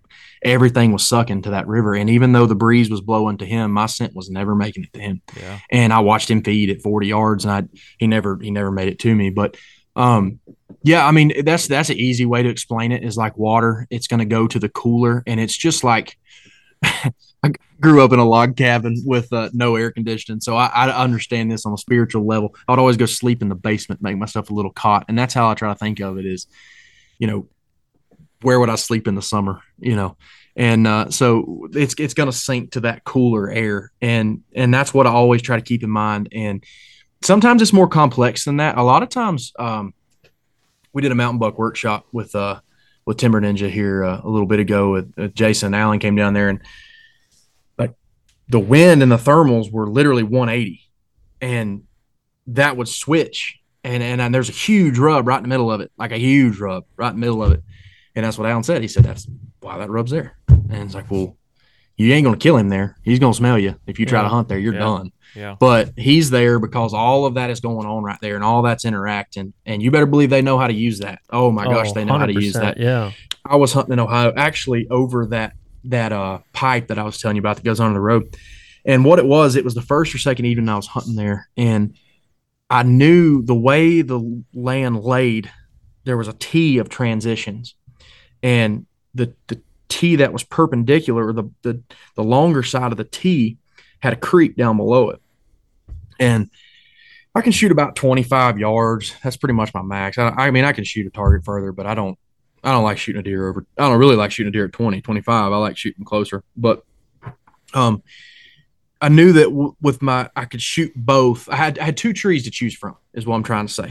One of them was like on the end of the tee. And I knew that I was only going to have a shot on this one, this, if he cruised this one transition. And there was buck sign going both. And then the other one set up to where I could maybe play both. But I knew that once the thermal switched, I was I needed him to come through before the thermals because if he come through after the thermals, he was gonna hammer me, and I knew he was gonna hammer me. And I went back and forth, and I'm the type of guy, and I, maybe you've done this before. I have literally stood at the base of a tree for 20 minutes before, Too and many the times. trees, the trees are 10 yards apart, and it's like, oh god, which one, which one, which one, which one, and it's just like you play any mini money mo, and you're running every situation in your head, and everything in my body was like, let's try to double our odds. Let's try to double it. It's the rut. You know, chances are he's going to be on his feet pretty early. It's good wind. It's good weather. Um, so I went and tried to play both. I tried to get on up to where I could shoot both transition, if that makes bo- up both sides of the tee, if that makes sense. And I'll never forget sitting there. I saw a couple little bucks, and it was right when the thermals start to switch. So right in that time of the evening, where all of a sudden that cool breeze hits you in the Yep, face, yep. and you're like, "Ooh, I need to stand up. I'm about to see a deer," you know. And usually you are. And so I, I stood up. I was already standing up, and I felt that breeze hit me, and it stopped. Everything went calm. Well, I heard a deer walking, and it was that slow, steady. And I don't care what anybody says. That's like my favorite part of hunting, is that slow, steady. I'm gonna shoot that buck walk, Yep. and I don't even have to see him. I know what he is. I know what's going on. Yep. I'm getting on that string. It's going down. Yep. And so I hear that slow, steady walk, and I get turned around and I see it's it's a good buck. I mean, he's a he's a good mature shooter. I ain't gonna put an inch mark on him because I don't know. I just know he was a good mature buck, and he was kind of thick and. And I could see, and I just counted down. And I just sat there helpless like a whip pup. I knew exactly what was about to happen. And he was going to come through at about 20, 25 yards. But I knew it was like, I'm not going to be able to shoot him until he's there. Yeah. And man, when he got there, oh Lord, his eyes, I mean, you could see his every muscle in his body just, I mean, he just stopped. And it's not that he didn't do what like a lot of does and little bucks do. Uh, he hopped off, he blew, hopped off like twice, and then, you know, out of my life. And, but all he did was hit those thermals. And that's what taught me right there. It's like, forget the wind for the most part, play those thermals. I mean, that's, and right here in the mountains, um, you can look in the weather forecast all you want. Um, just because it says it's a west wind, well, that west wind isn't taking account that big primary ridge and you're on secondary ridge and, and how it interacts with that ridge. So it may be a west wind, but by the time it comes around to you, it may be coming up south. Yeah. So for me, I'm thinking about those thermals a lot more than I'm thinking about wind because the wind is like that's a toss up for here. I mean, you you know, it just depends on the spot.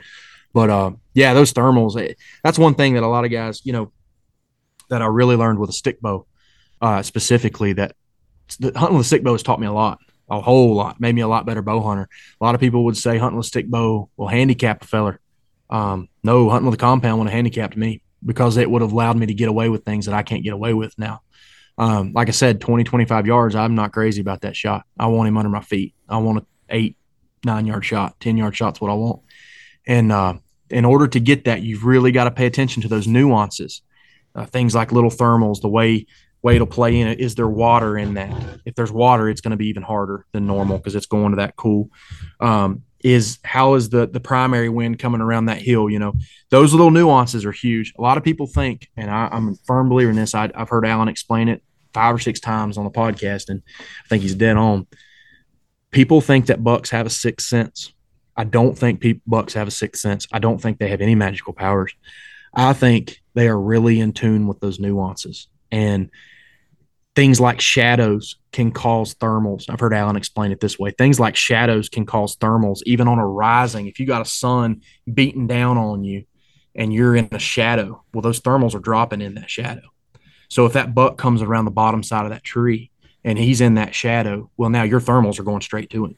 Even if that wind is going everywhere, and even if the thermals are rising everywhere around you, if you if he's in that shadow, it's going to him. And those little nuances, I think those bucks can pick up on.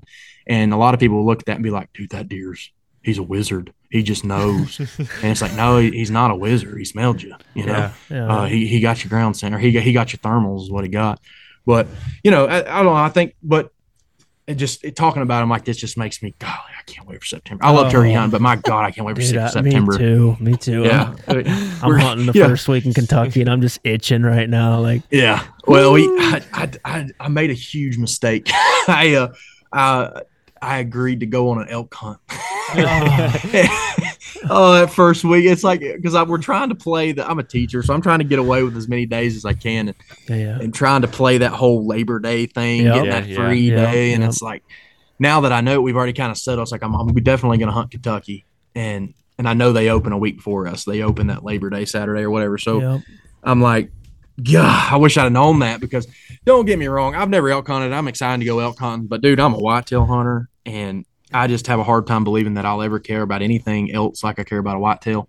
And now sitting here, I'm kind of kicking myself. I'm like, that could have been another, that could have been an extra chip. And I know that's the stupidest thing ever because elk hunting's awesome and I'm No, going I- to love it. yeah, but I, uh, I'm with you on that. I'm I'm sitting next to a couple Western guys myself that really like Yeah. the Western game, and like I yeah. I don't understand that. But oh, not th- these but- guys taught me. These guys tried local tried to talk me into going to elk hunt last year, and they're like, "Oh, it's these days and these days," and I'm like, "You're getting back after the open day bow season?" And they're like, "Well, yeah, we'll be back on Sunday." I'm like, "Count me out, dude." like I, I'm not missing the open day bow. I've never missed one in you know 24 years, 25 years of bow hunting, and I ain't gonna start this year. And like, you're telling me you can't miss one day? Mm. no, I ain't missing one day. That's my Yeah. favorite day to hunt. It's like Yeah. Christmas morning. Yeah, yeah. Absolutely not missing that. And I told those guys on that hunt, I'm like, I gotta be back by September 8th. And they're like, why? You know, that's on a weekend. I'm like, yeah, I'm flying in Friday night because I'm gonna be in a deer stand Saturday morning. but I know that's stupid, but whatever. no, I, Just I- wait till you hear a couple bugles and stuff, them screaming. oh, I at you. know. I, I agree. yeah, Yeah. yeah, but it. I agree with you though. I mean, there's nothing like being in the whitetail woods on opening day. Yeah, I, I told there's a one of the guys that we hunt with all the time. Um, he's my he's my best friend since I was a little kid. It's his dad, and we were sitting at a Cracker Barrel coming home from Ohio, and, and my wife and, and little girl have been going with me most places now, which is awesome. We got a camper, and I love them going with me and going to see them at night, and hang out with them and stuff. But um, we were coming back, and they were sitting there, and Callie was just making conversation, and you know she asked Brad and I, she said, if money wasn't an option, and you could hunt anywhere in the world and do anything like any kind of hunting. Times doesn't matter, money doesn't matter. Where are you going to hunt? And we both sat around, thought about it, and we both said, "I just want to go on a really good deer hunt, really good bow hunt somewhere. I really that's just what I want to do." And she was like, "No, I said you can go anywhere. Money's not an option." I think she was expecting like Africa yeah, yeah, yeah. or like some kind of grizzly bear or something. I'm like, I have no interest in going to Africa. Like I, I don't know why. I've just I've never been it. Like that made you guys may be obsessed with that kind of thing. I've just Mm-mm. never No. been interested in Nope. shooting a, a horse that's got painted Yeah. stripes. Like that does nothing for me. Like I look at him and it's like, why would you shoot it? Yeah. Like, I mean, I get it, but like, I don't know. I, I, may- I know, I know I'm weird. I'm an anomaly. Some guys, especially in the traditional community, that's like a guys love going over to Africa and doing that kind of thing, and I'm like, cool. They all look the same to me, and I Yeah. can go see it down at the zoo and be just as happy. You know, Right. so anyways, now Australia going to shoot them feral goats. I don't know what it is about them feral goats, but I don't want to go hunt them feral goats. I don't know, and it's not the trophy aspect. It's just like the I want to go to Australia, Yeah, man. yeah. I want to go, you know. So, anyways, I got a, I got a buddy down there in Australia that I've made through the podcast, and dude's crazy. He kills pigs and feeds them to crocodiles, and uh, he's awesome. And he keeps telling me, he's like, "Come on, come on, come on, we'll hunt for two, three weeks, whatever you can do." And so I'm looking into flats. We're gonna make it. We're gonna try to make it happen next year. I want to go so bad I can't that'd see. be- Just to, like just to say I've done it. Like I don't Right. know what it is. Africa does nothing for me, but them feral goats and like I don't know, just even pigs down there, and just I don't know. It's just cool, you know. Yeah, yeah, yeah, yeah. Well, that Yeah. could be quite the conversation, Pete. You know, sitting around here, you're like, yeah, I went and shot goats, man. Yeah, People be like, what- hey, now, hey. oh, and they they hunt cats like feral cat. I'm talking Oh, kitty I cats, believe it. like like meow meow, man. I mean, they are they are feral. They look just like your tabby cat on the street. And Ohio beats anything I've ever seen for feral cats. We could do some um cat hunting in Ohio, but um, the old ditch tigers are everywhere around. yeah, us. man. Oh my gosh, they're yeah, and they're just holding up these cats, and like they've got a scoring system for them. And all these people are like, "Oh my god, you shot a cat!" And I'm like, and they're just, you know, I don't know. They're like, "I can't believe you're surprised by this." And anyways, every time we, his name's Jack Spinks. Love the guy. If you're on Instagram, go follow him. He's Oh, we're awesome. we're He's- going. he we're gonna me up. follow him after this. We're gonna go check them out. Absolutely hysterical. If you want to get a guy on a podcast where you can't breathe because you're laughing, that guy is hysterical. Like he is the funniest guy we've ever had on the podcast. Highly recommend him if you want an Australian guy. But absolutely look into him. hysterical. he's the guy I'm going to hunt with. I can't wait to go hang out with him. God, But he's a guy. cool. He's like they like almost walked into. If I, I'm butchering this, but he, they like almost got ate by crocodiles. Like they almost like walked into some water and made a big mistake, and then they step back and they're like, "Oh my god, that was really close." and then they go and kill a pig, and then they both look at each other and they're like, "What if we can feed that pig to that crocodile?" And so they go back and try to feed the pig they just killed to the croc. It, it is the funniest story. You got to get him to tell you some of these stories. Boy, oh boy, sounds crazy. yeah, I like that. They oh, he's just Australian man. Guy guy was hunting with him, had a heart attack, and he's like takes him to the hospital, and he's just like, "Well, did he make it?" Holy cow, guy's like dying. Oh, they cracked me. Anyways, I may get totally derailed. You know, no, I run no, around. no, that's awesome. But Oh, No, I, I know that uh, it's it's a school note. Or excuse me, it's a school night for you, and I want to be cautious of your time. Um, I'm I'm good on my end unless you guys have anything.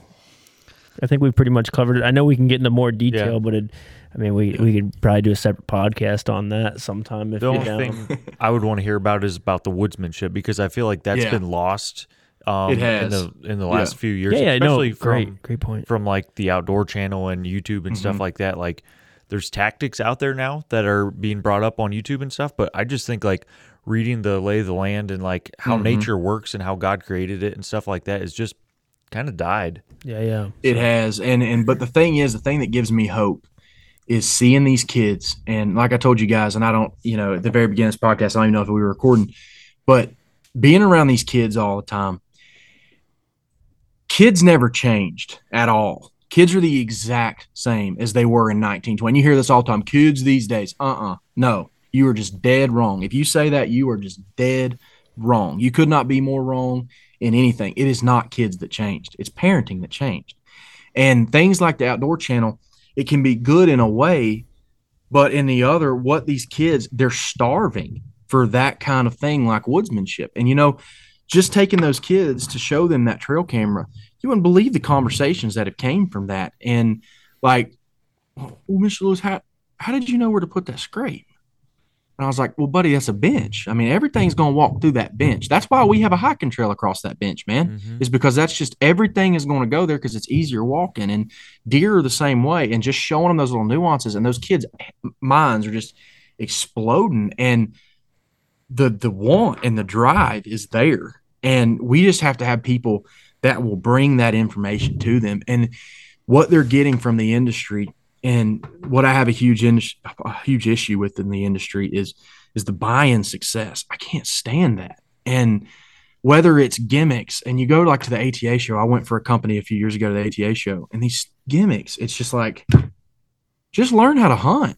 Like don't create a crossbow that you can shoot them 120 yards. Learn how to get them to 20 yards or Yeah. 30 yards. You know, you're going to enjoy it a lot more Yeah. um, than if you do that. And it's just like, on one hand, I get it. On the other hand, it's like you're stripping everything that that that is about it. You know, I mean, for example, you know, and I won't get too much. I don't. I'm not going to dive down the politic hole, but it's the we've got a we've got a day coming in hunting that I'm worried about, and that is when is when are we ever going to say enough with there's a line that we're about to cross with technology and and you see that out west with trail cams. They're banning trail cams left and right.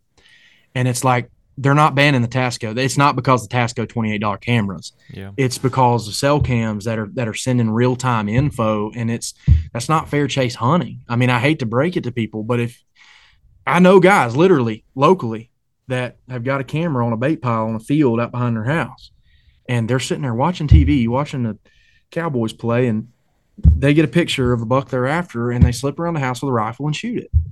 And it's like at what point is technology gonna at what point do we say enough? Like this is something's got to change here. Mm-hmm. Because i mean you know now we're doing live streaming cameras. I mean like don't get me wrong i'm not being an elitist. I have trail cameras. Like i enjoy messing with them. I enjoy doing that kind of thing. But there's a point where it becomes too much. There's a point where is it even bow season anymore i mean is it where's that point? and i think that that's a really big conversation that the hunting industry is going to have to figure out very quickly Yeah. um, and these kids i'll be honest with you these kids are a lot more into the journey than you think they are um, if you show me a kid whose first deer is 150 inch deer you're showing me a former hunter period Yeah. that kid will never have an interest in hunting. I know teenagers. I've coached them for years, volleyball, wrestling, football, um, teaching them.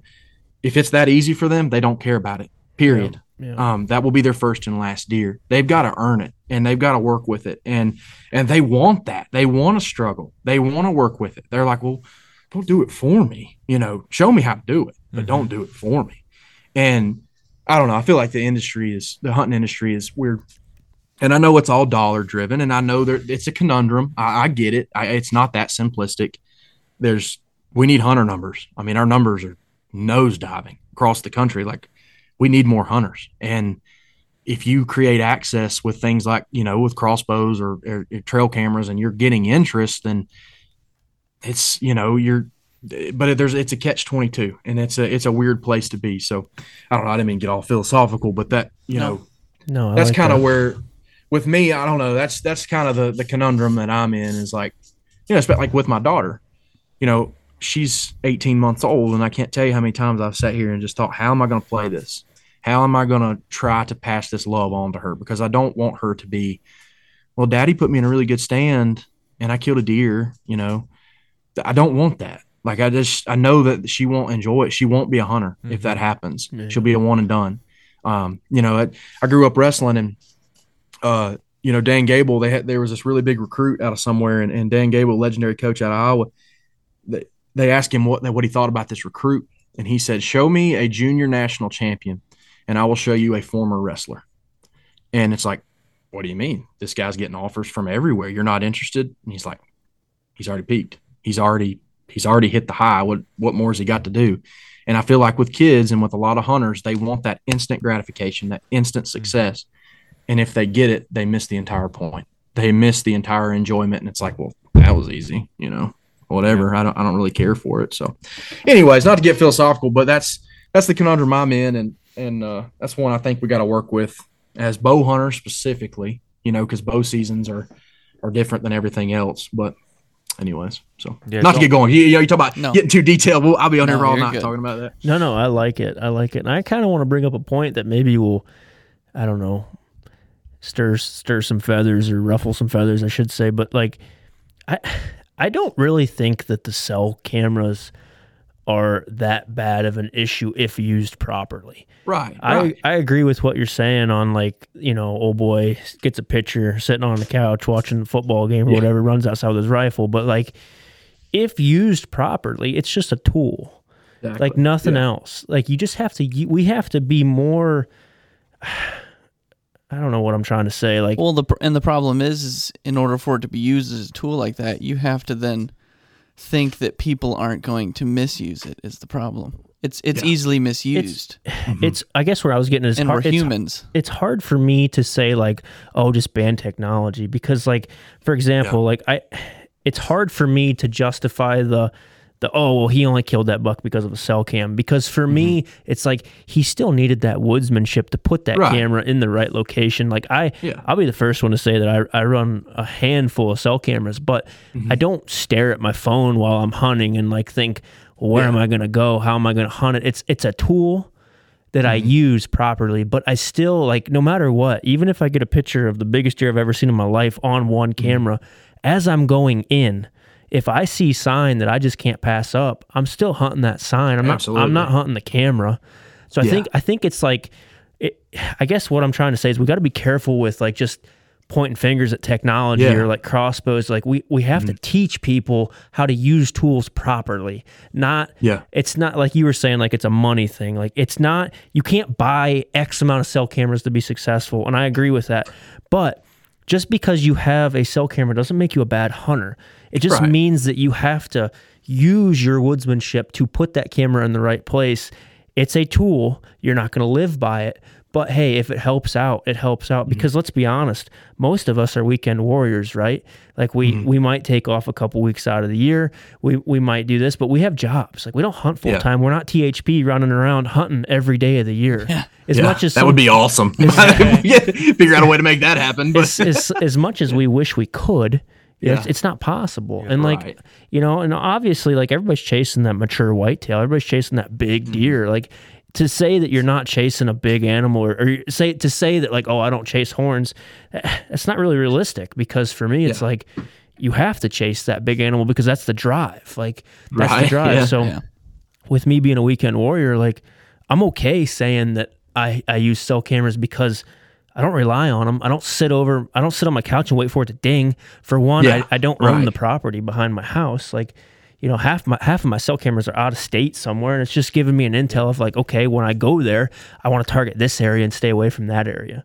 yeah, Enough of my Oh, rant. yeah. I just I just No, kind of wanted to throw that out there. I couldn't agree more. I mean, it's and that's like anything. I mean, that's you know, I, I've got a cell camera. I, don't get me wrong. I've got a cell. Camera, I've got a uh, a Tactacam that I really like. Like I enjoy. At one o'clock, it sends me pictures. Yeah. I enjoy seeing what come through. I got it out there right now. Um, and don't get me wrong. It, but that's, but like I said, that's not what they're banning in Utah. Like they Right. have to because they can't control. Like you said, they can't control how you use it. Yeah. And the other things, the other things, drones. Uh, you know, like Yeah. that's an interesting thing. I know guys it, right now in North Carolina, they're not breaking any laws, but they've got a drone that's got thermal energy imaging. Yep. They're flying bedding areas at night Yeah. and they're seeing who's bedded where. And Yeah. that's that's not fair chase. I mean, No, I that's. Absolutely. that's not. crossing a line. And see, the truth is with technology, I couldn't agree more with you.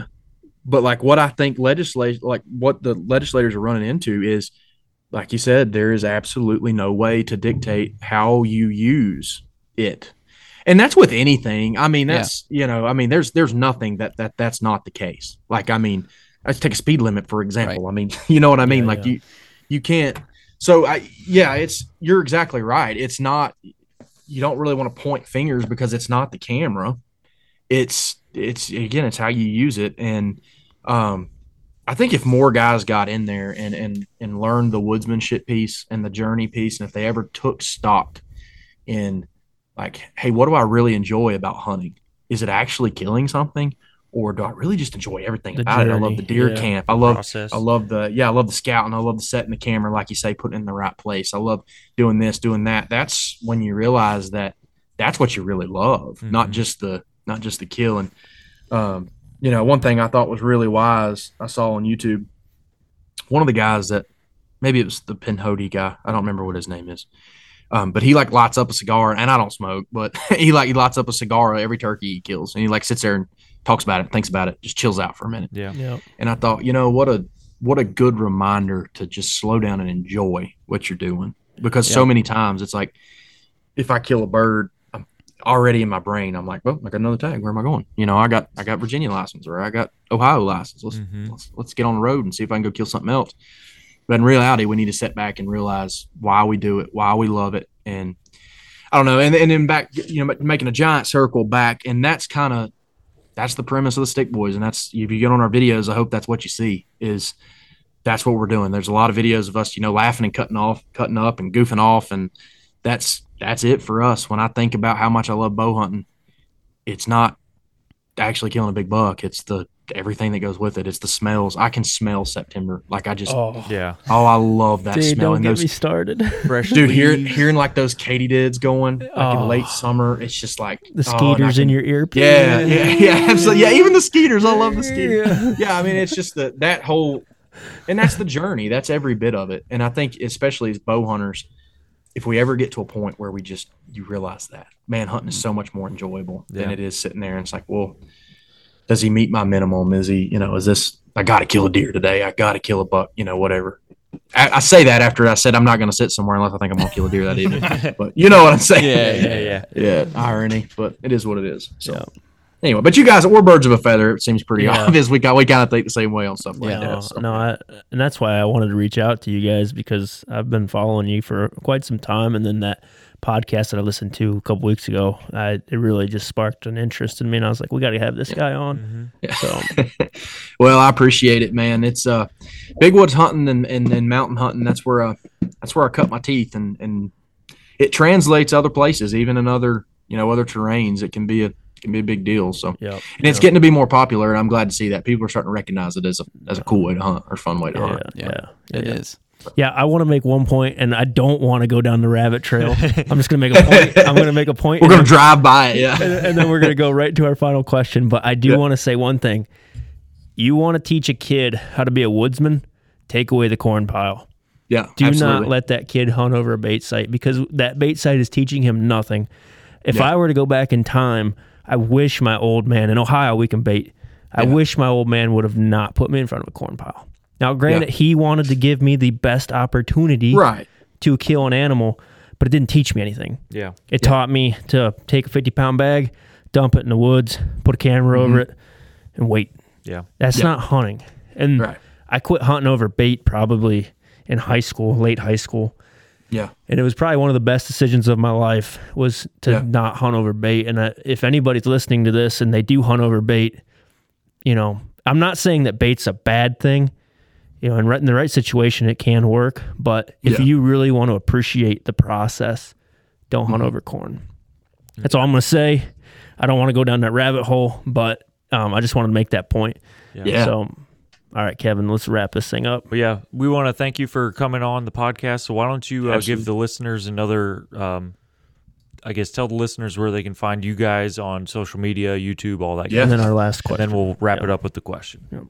Okay, so uh, yeah, it, it- we're the Stick Boys on uh, Instagram, uh, Facebook. You can find us at Stick Boys, um, and uh, on YouTube, it's just the Stick Boys, and uh, you can you can search this uh, that, or you can go on our Instagram or Facebook and find all those videos. Um, and hopefully, like we see, hopefully you'll you'll see just just some good old boys having a good time, and that's really what we.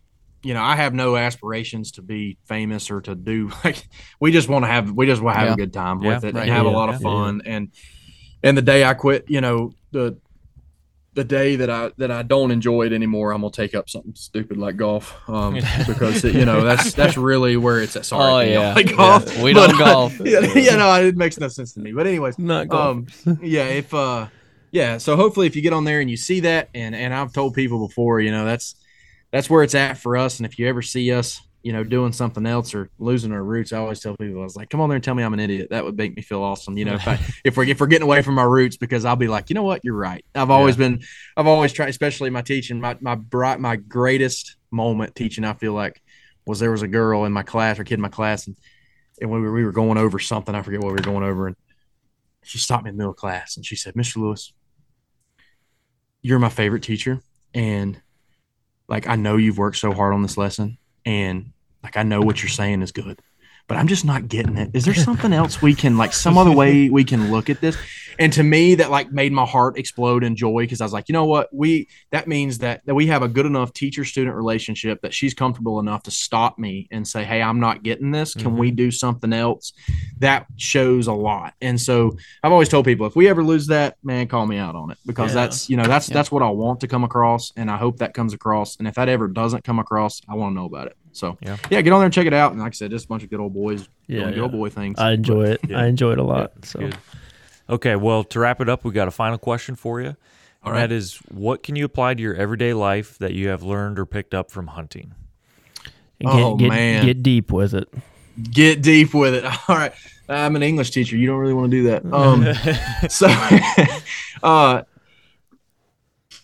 I'm gonna say, man, I'm gonna go. I'm gonna go. I'm gonna get super deep. I'm gonna go Ecclesiastes three, and I'm gonna say, to everything there's a season. To everything there's a purpose. There's nothing, and I'm butchering that, of course, but it's I. You know, Yeah. you know the Yeah. verse I'm talking about Yep.